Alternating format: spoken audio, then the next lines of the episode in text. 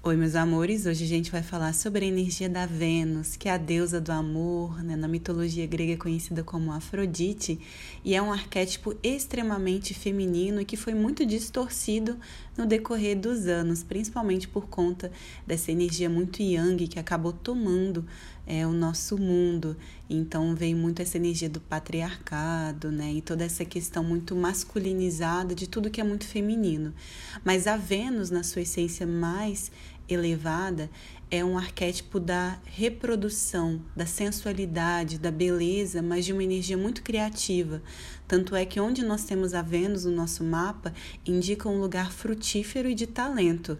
A Vênus ela é considerada, assim como Júpiter, é um ponto muito benéfico na astrologia, desde que nós tenhamos essa energia bem integrada.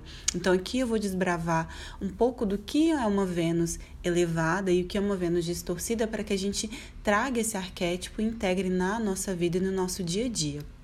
A Vênus, ela representa um lugar dos nossos talentos, um lugar de merecimento, de autoaceitação, do amor, das trocas, valoriza as trocas, mas é bem interessante que na mitologia grega, quando é dita né, a, a história de Afrodite, ela passa por processos, né, no seu processo de ela era uma deusa muito bonita, muito atraente, mas ela ela acaba não se relacionando com o deus que ela realmente gostava naquela época. Eles acabam se desencontrando. E ela acaba se casando com outro deus e ele nunca de fato a possui. Então, esse conto ele traz muito essa energia de que o amor não é algo que se possui, mas é algo que se sente de fato. E a Vênus diz muito a forma como nós sentimos e enxergamos o amor à primeira instância. Por isso que a nossa forma de amar ela é um pouco diferente. Porque uma pessoa que tem uma Vênus em Gêmeos vai entender o amor na fala, na escuta, nas trocas, na comunicação. E uma pessoa que tem Vênus em Virgem vai entender o amor no dia a dia, na rotina, no detalhe. Então a Vênus no nosso mapa, ela revela a forma como nós amamos, como entendemos o amor e entendemos que o amor não é uma posse, ele é uma via de mão dupla e precisa haver as trocas. Por isso é tão relacionada às trocas. Vênus rege dois signos no zodíaco, que é Touro e Libra, em touro, Vênus fala do físico, da construção, da materialização, do, do, merecimento, dos dons e talentos. Né? Nós percebemos o nosso dom e talento e a gente troca esse dom e talento com o mundo. E é através disso a gente ganha o nosso dinheiro. E se eu entendo o valor, o meu valor, eu entendo o quanto eu mereço.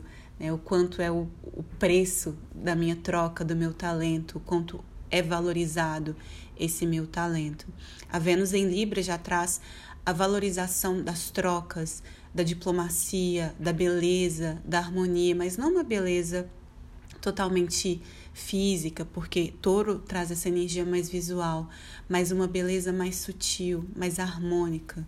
Então a gente aprende nessas duas, nesses dois arquétipos que a Vênus rege, a, a gente entende um pouco mais do que é essa energia venusiana que é muito limitada, mas que na verdade abrange muito mais coisas. A Vênus também vai falar muito desse lugar onde nós nos sentimos rejeitados. Quando a gente tem a Vênus distorcida, é uma sensação de não amor e de rejeição que a gente sente o tempo inteiro. É como se o que o outro fizesse nunca fosse o suficiente porque existe uma parte dentro de nós que nós ainda rejeitamos. Então aqui a gente entende que a troca ela só é feita de uma forma harmônica quando existe uma harmonia interior. Então, a Vênus elevada é uma Vênus que se cuida, que se ama, que se cuida não só esteticamente, mas emocionalmente. A Vênus elevada é o apreço pelo prazer na vida, é um senso do seu valor, é um senso de merecimento, é o aprender a falar não e estabelecer limites de uma forma amorosa, é a compreensão dos seus dons e talentos e de você como um ser humano que aprende nas relações. A Vênus distorcida é tanto a negação do amor quanto a rejeição, não se sentir amado, como eu mencionei é se colocar em relacionamentos ou situações que são é, autodestrutivas, que você sente que não te faz bem, mas que geram uma codependência emocional. Então, para que a gente esteja nessa Vênus elevada, é muito importante que a gente olhe para o primeiro arquétipo feminino, que é a Lua, que é o nosso áudio anterior entender como essas duas energias trabalham. Se a lua fala de um, uma nutrição emocional, de um lugar de segurança emocional, a Vênus vai falar a forma como a gente se relaciona com a gente e como isso se externaliza no mundo, como a gente se relaciona com o outro. E onde a gente tem Juno no nosso mapa, que é um asteroide que deriva muito dessas duas energias, vai falar daquilo que nos compromete que faz a gente estar de fato em um relacionamento de uma forma muito mais aprofundada. E aí a gente vai entendendo o que é de fato se relacionar em totalidade e em profundidade.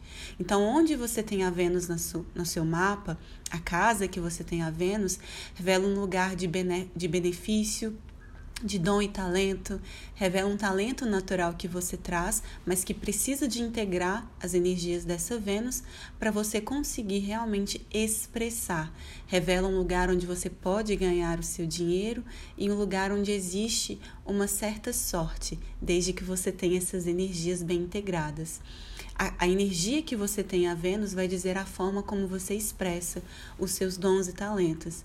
Então, se você tem uma Vênus em Sagitário, por exemplo, tem um talento de ensinar. A Vênus em Peixes tem o talento da arte, da música, da cura, e assim a gente vai entendendo o nosso real talento nessa existência.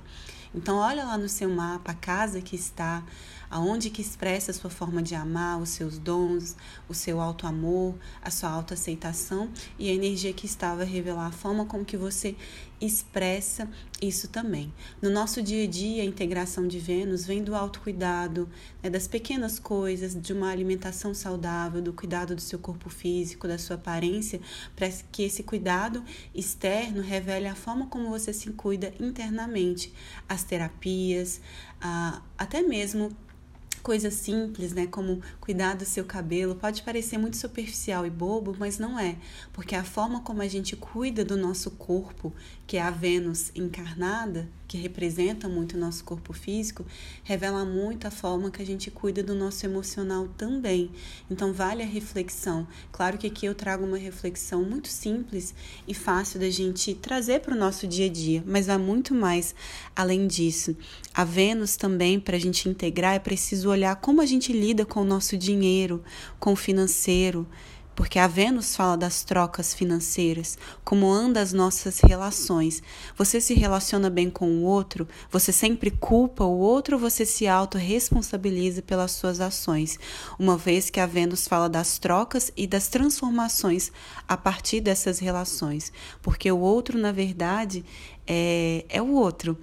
As nossas sombras, as nossas questões são projetadas naquela relação. Então, observar o que aquela troca te traz como um agente de transformação é primordial para a integração dessa energia as cores mais femininas, o rosa, o lilás, o vermelho, trazem essa energia no nosso dia a dia também. Né? E o autocuidado, né? pequenas é, pequenos rituais que você traz para você dentro da sua rotina, dentro do que te cabe nesse momento, e você também perceber como anda o seu merecimento.